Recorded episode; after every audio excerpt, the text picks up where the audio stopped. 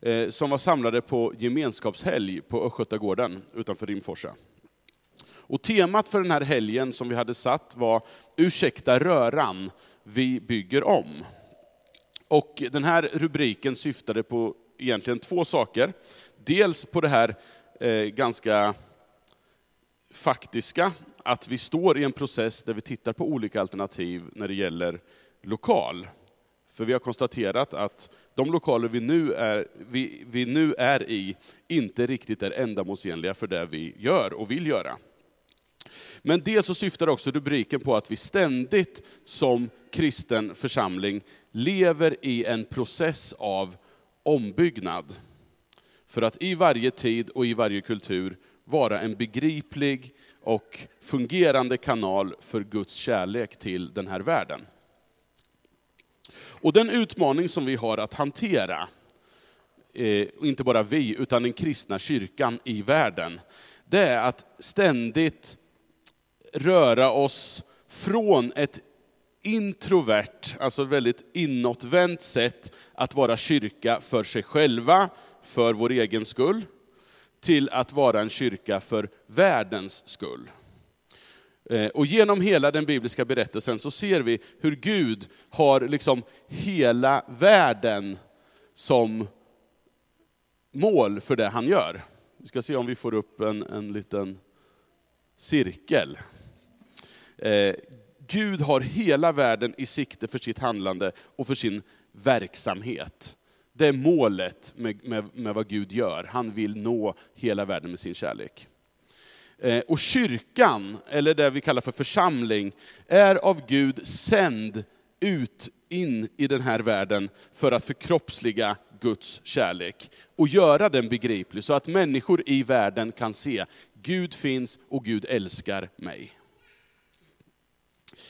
Eh, när då jag, som är en del av världen, får del av den här kärleken, så kan jag haka på i det här folket i världen, som kallas för kyrkan, och bli en del av det kyrkan gör. Eh, och det här tror jag ni tänker, ja men det här är ju självklarheter. I alla fall ni som har gått i kyrkan mycket och tycker, ja men det är ju självklart, kyrkan är ju till för världens skull. Eh, och det är ju självklart så rent teoretiskt, men i praktiken så tror jag att vi ofta tenderar att sätta oss själva i fokus.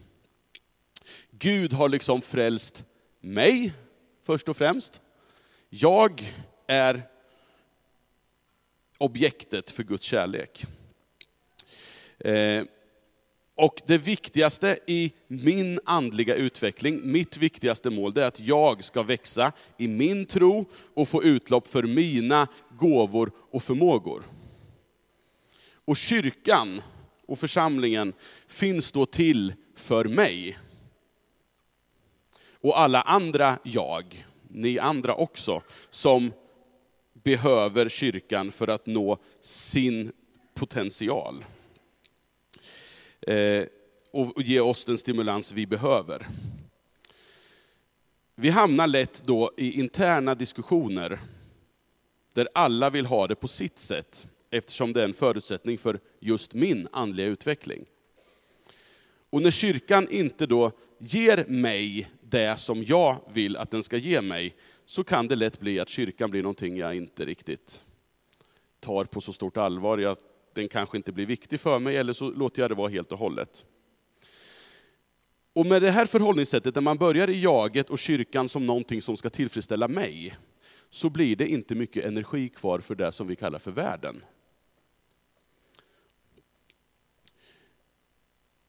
I praktiken så reduceras inte så sällan det här världsperspektivet till några pliktskyldiga procent i en budget. Och för att kunna röra oss mot ett mer, det som kallas för missionellt förhållningssätt, alltså det övre, så behöver vi Gud. Och ytterst sett så är det inte vi som bygger om, utan det är Gud som bygger om. Och när Gud bygger om så innefattar det alla de här tre, tre enheterna. Det innefattar att Gud måste bygga om mig, och, i sin, och sen i nästa läge så bygger han om kyrkan, och sen så används kyrkan för att bygga om världen. Och under några veckor här framöver så kommer vi leva i det här temat att Gud bygger om.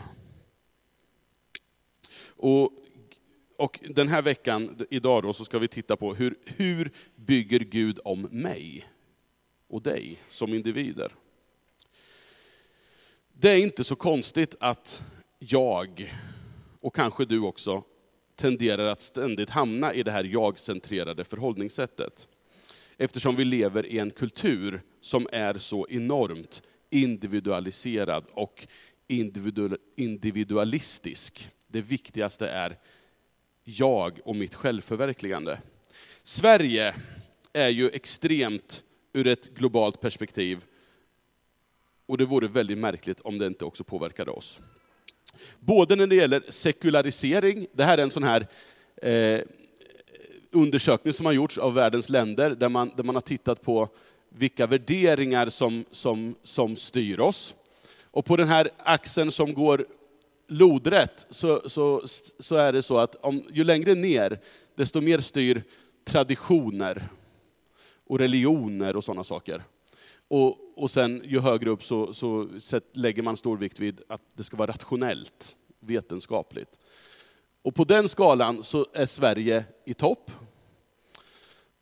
Och på den undre skalan så handlar det om vilka är, vad är det som är viktigt för oss. Är det ren överlevnad eller är det självförverkligande? Och ju, högre, ju längre du kommer till höger, desto viktigare blir den individuella friheten. Och också där är Sverige i topp. Så Sverige är extremt i relation till hela övriga världen på de här områdena. Och då är det ju inte konstigt att det också drabbar vårat sätt att tänka och vårat sätt att vara. Det finns flygfoton över svenska samhällen där det i varje trädgård står en egen studsmatta. Vi vill inte dela med andra, för vi vill inte ha med varandra att göra. Vi vill vara oberoende. Vi vill gärna ha med varandra att göra, men inte utifrån att vi behöver varandra, utan därför att vi väljer och gillar varandra. Om vi jämför SJs priser på ombokningsbara och ej ombokningsbara biljetter, då ser vi också hur mycket vi värderar möjligheten att inte binda oss. Vi lägger några hundralappar extra på att kunna boka om. Och jag undrar ibland, hur mycket tjänar inte SJ på det där? Sverige är det land i världen med störst andel singelhushåll. 40 procent av alla hushåll är singelhushåll. Och då är frågan, hur är vi kyrka på ett sånt här missionellt sätt i ett samhälle där vi så högt värderar självförverkligande och individuell frihet? Vi kan på ett generellt sätt förlägga bristerna på kyrkans strukturella och på den här gruppnivån. Ja, vi i kyrkan är så här. Men till slut så måste vi ju låta Gud få utrymme att bygga om i oss själva. Jag behöver bli förändrad för att kyrkan ska kunna bli förändrad och nå världen med sin kärlek. Så idag då, så ska vi rikta strålkastaren på våra egna liv och fundera över hur Gud vill bygga om den person som du och jag möter i spegeln varje morgon. Varsågod och sjung.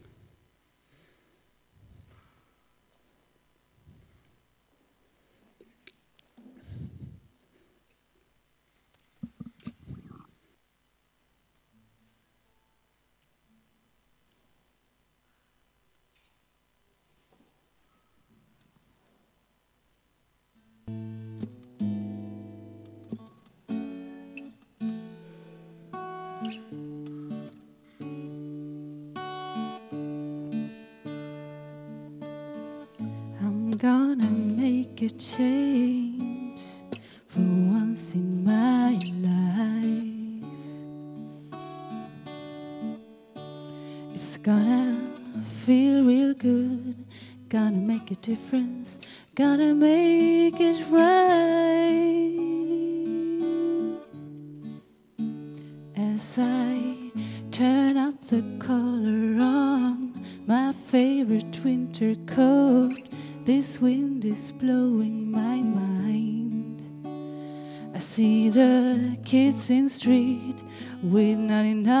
eat, who am I to be blind, pretending not to see their needs? A summer disregard, a broken bottle top, and a one man soul. They follow each other on the wind, you know, cause they got nowhere to go. That's why I want you to know I'm starting with the man in the mirror. I'm asking him to change his ways. And no message could have been any clearer.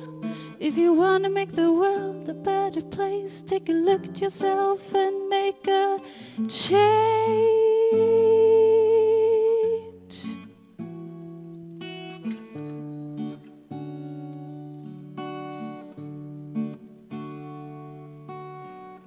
I've been a victim of a selfish kind of love. It's time that I realize that there are some with no home, not a nickel to loan. Could it be really me pretending that they're not alone? A willy deeply scarred, somebody's broken heart, and a washed out dream. They follow the pattern of a wind you see. Cause they got no place to be. That's why I'm starting with me.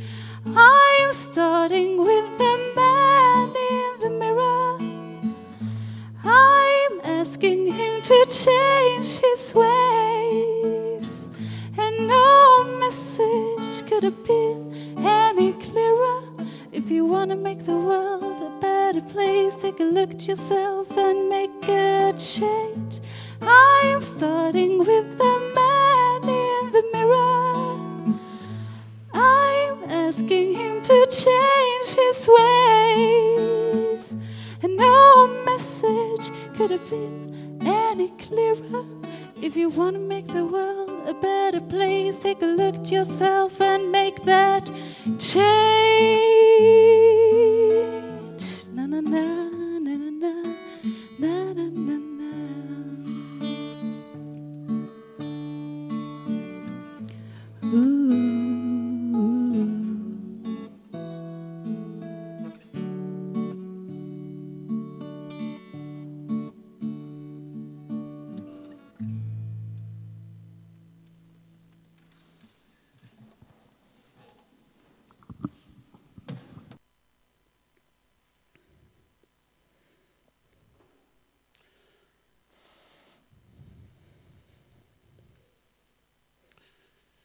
Det finns eh, sammanhang i Bibeln som vana kyrkomänniskor hör så ofta att vi blir immuna mot hur oerhört radikala de är.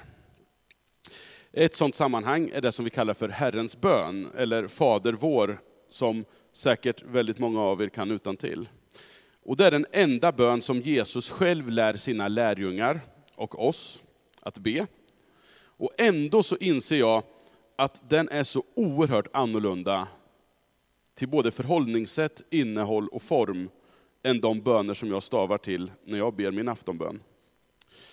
Eh, men jag skulle vilja säga att just den här bönen visar på några radikala skiften som vi behöver leva i som individer för att erövra, eller rättare sagt låta oss erövras av Guds missionella vision.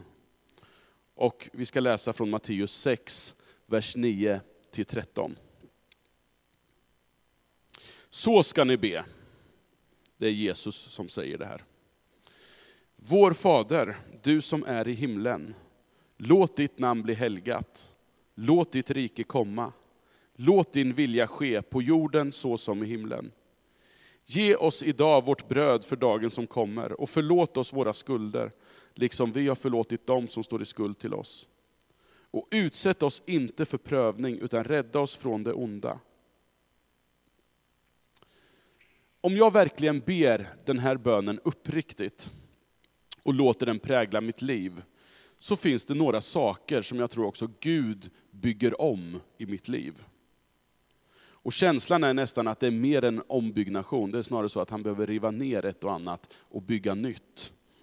För att den här bönen verkligen ska bli min bön på riktigt. Och kanske känner du också igen dig i det. Och det första som den här bönen utmanar i, det är att sätta någon annans vilja i centrum än min egen, nämligen Faderns. I kontrast till den här självcentrerade individualismen som i så hög grad präglar mitt liv, så är det någon annans namn som ska bli helgat. Det är någon annans vilja som ska ske. Det är någon annans rike som ska komma. Inte mig, inte mitt, utan Fadern och hans. Istället för att be Gud att bli den som uppfyller mina syften, så ställer vi oss till förfogande för att uppfylla Guds syften med våra liv. Förstår vi radikaliteten i det? Genom hela Bibeln, inte minst i berättelsen om Israel i Gamla Testamentet, så illustreras ett annat frihetsbegrepp än den där individuella friheten som jag och många med mig håller som det högsta goda i livet. Gud är ju den som befriar det här folket från ett slaveri under Egyptens välde, till att leva i Guds gemenskap och enligt Guds bud. Så man blir befriade från ett slaveri, men inte till att leva så som man själv tycker är bra, utan under Guds välde istället. Och så finns det en massa exempel på det i den här berättelsen, när folket tänker sig att Nej, men vi vill bestämma själva, vi kan själva. Så vänder man Gud ryggen och tycker att nu, nu är vi fria, nu har vi avskaffat Gudsdiktaturen. Men så ser man hur de snart hamnar under förtryck ändå. Och så här går det runt och runt och runt i hela Gamla Testamentet. Det är liksom som ett återkommande mönster kring hur fast man är i det här. Liksom. Man tror sig vara fria, man hamnar under förtryck, Gud befriar, och det, det, är bra ett tag, sen så lämnar man Gud och så hamnar man under förtryck. Och så här går det runt. Hela Gamla Testamentet är, ett sånt här, är rundgång. Så. Och hur fria vi än anser oss vara, så inser vi nog ganska snart att vi ändå inte lever det liv som vi ville leva. Hur många är det inte som en bit upp i medelåldern, efter att ha satsat sina liv på sig själva, ställer frågan, det var ju inte så här det skulle bli. Varför blev det så här? Summan av alla de här fria valen som de fria människorna har valt, har inte lett till det liv som man ville leva. Så man lever nu ett sorts liv som man inte ville ha, men inte heller har förmåga att ta sig ur.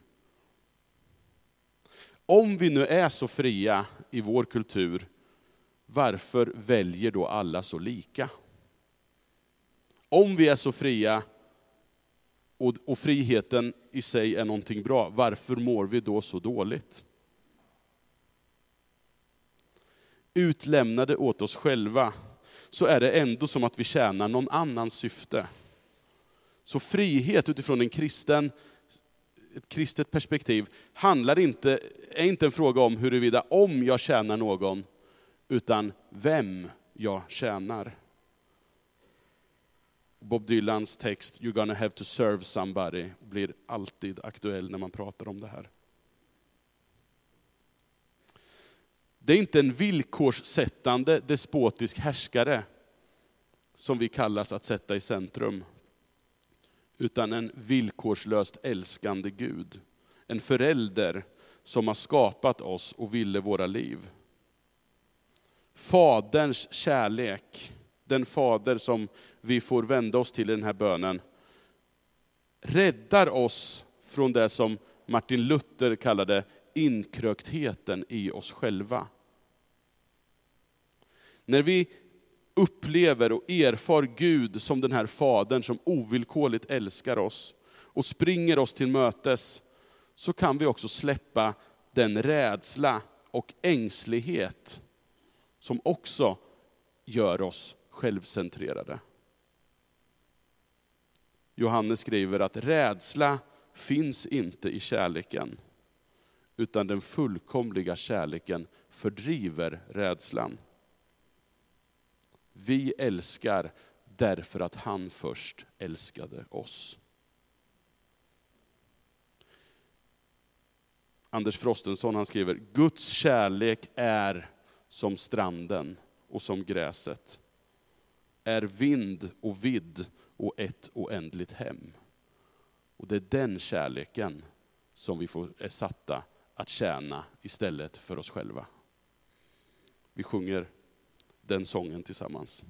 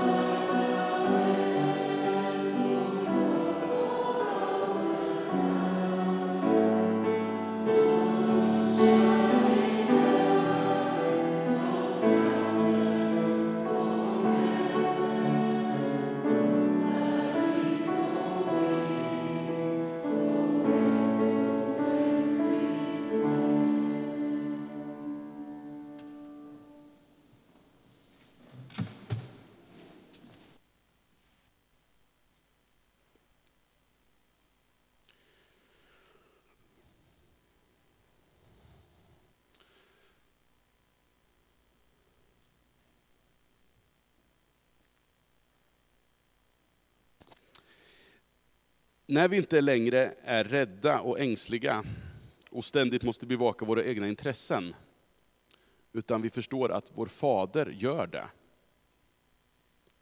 Då frigörs vi också till en annan utgångspunkt, som också den här bönen utmanar oss till. Förutom att vi får ett annat centrum, så får vi också en annan utgångspunkt. I bönens inledning så är ju de här egna behoven helt frånvarande. Utan vi ber om att Faderns vilja ska ske, att Faderns namn ska bli förhärligat, att Faderns rike ska komma och så. Och sen när det väl är dags att formulera behov, så är det med en helt annan utgångspunkt än den som jag är van vid. Om jag skulle göra ett word cloud, alltså där ordens storlek avgörs av hur ofta de nämns. Om jag skulle göra ett sånt på mina böner som jag ber, så tror jag att orden jag, mig och mitt skulle vara ganska stora. Men i den bön som Jesus lär oss att be, så byggs jag om till att ha en ut, annan utgångspunkt. Orden jag, mig och mitt lyser helt med sin frånvaro. Till förmån för orden vi, oss och vårt. Och om vi då upplever att det här känns ju väldigt främmande, så kan vi trösta oss med att det inte, vi är inte de första i historien som upplever att det här är främmande. Därför att det här är en mänsklig dragning, att vi tänker på oss själva främst. I de sammanhang som breven i Nya Testamentet adresserar, så verkar just det här med jaget som utgångspunkt ha varit ett stående problem. När Jakob skriver sitt brev så berör han utifrån vilket perspektiv hans läsare närmar sig Gud i bön. Och då säger han så här, ni har ingenting därför att ni inte ber. Ni ber men får ingenting därför att ni ber illa. Ni vill bara tillfredsställa era egna begär. Vi är inte ensamma, utan även de som Nya Testamentets brev först skrevs till, brottas med samma sak. Om ni nu upplever att ni brottas med det här. När inte vi själva är i centrum och inte heller har behovet av att vara där, så befrias vi också till att se andra. Och att de är lika älskade och dyrbara som jag själv är. Jag är inte den enda som Gud älskar, utan vi är ganska många som sitter runt bordet i Guds stora familj eller hushåll. Vi är både Guds älskade barn, men som barn i den här familjen så är vi också satta att hjälpa, stötta och bära varandra. Vi är inte bara objekt för Guds kärlek, utan vi kallas också att vara med och bidra till att andra får uppleva den här kärleken. I umgänget med Gud så mognar vi successivt från att ensidigt konsumera till att också bli givare av Guds kärlek, omsorg och barmhärtighet vidare till andra. Paulus talar om att andens frukt, som beskrivs som kärlek, glädje, frid, tålamod, vänlighet, godhet, trofasthet, ödmjukhet och självbehärskning. Andens frukt, alltså det blir en konsekvens av att vi upplever Guds kärlek, vi lever i gemenskap med Gud, då blir det någonting av det. Och lägg märke till att de här sakerna som räknas upp, kärlek, glädje, frid, trofasthet, ödmjukhet och så vidare, det är relationella saker. Jag kan inte sitta på en öde ö och känna mig trofast och kärleksfull och god. Därför att det, liksom, det prövas i relationer, i ett vi.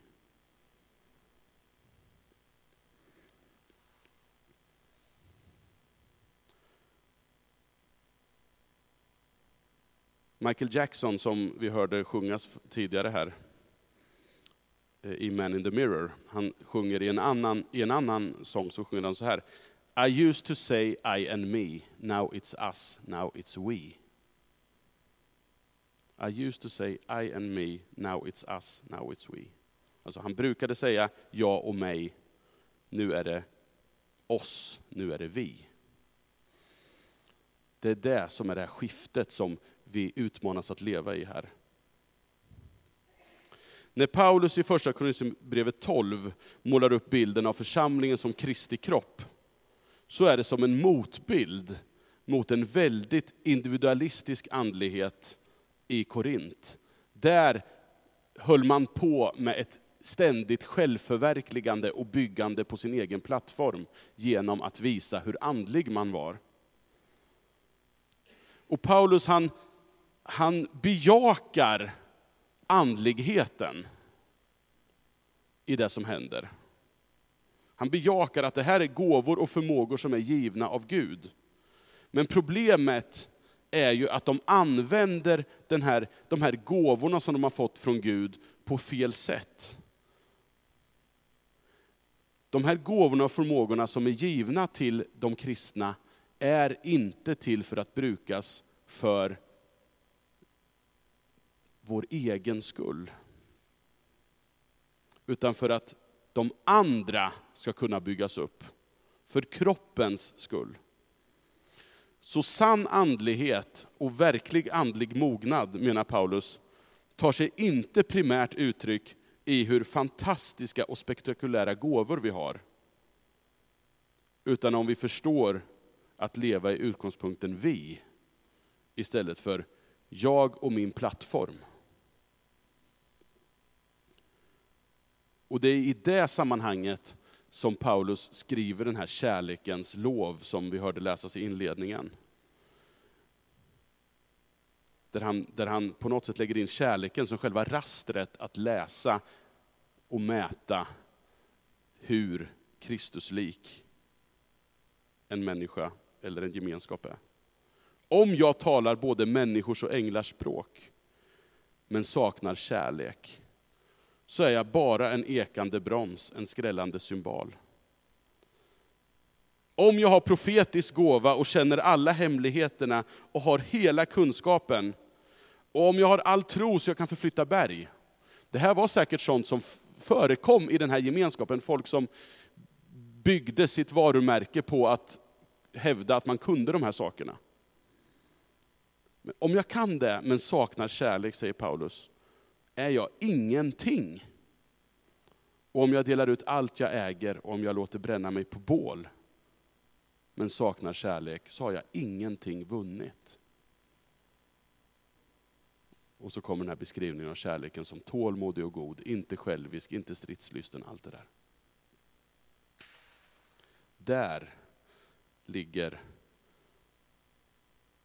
själva kriteriet på hur Kristuslika vi är. Att bygga kroppen istället för mig själv. Ursäkta röran. Gud bygger om mig. Daniel citerade för några veckor sedan någon som höll sig med citatet Be patient with me, I'm not finished yet. Alltså ha tålamod med mig, jag är inte färdig. Gud håller på och bygger om oss och vi lever i den här ombyggnationen. Från att sätta Fadern i centrum, eller från att sätta oss själva i centrum till att sätta Fadern i centrum. Från att, att utgå ständigt från jag och mig och mitt, till att se att jag är en del av någonting större, ett vi. Och i väntan på, under tiden som Gud håller på och bygger om oss, så får vi be den här bönen som Jesus själv lärde oss att be. Vi får be om att de här orden om att sätta Gud i centrum, inte jag själv, och att utgå från ett vi och inte jag själv, ska landa i både huvudet, hjärtat och händerna. Och jag tänker att vi avslutningsvis nu ska stå upp. Eh, och om du vill leva i den här ombyggnationen av ditt liv och känna att det här, det här projektet, det här byggprojektet vill jag gå in i. Så bjuder jag in dig att bli med i den här bönen som Jesus själv har lärt oss att be. Så vi ber den, ni som känner att ni vill det. Vår Fader, du som är i himlen. Låt ditt namn bli helgat. Låt ditt rike komma. Låt din vilja ske på jorden så som i himlen. Ge oss idag det bröd vi behöver och förlåt oss våra skulder, liksom vi har förlåtit dem som står i skuld till oss. Och utsätt oss inte för prövning, utan rädda oss från det onda. Ditt är riket, din är makten och äran i evighet. Amen. Varsågod och sitt.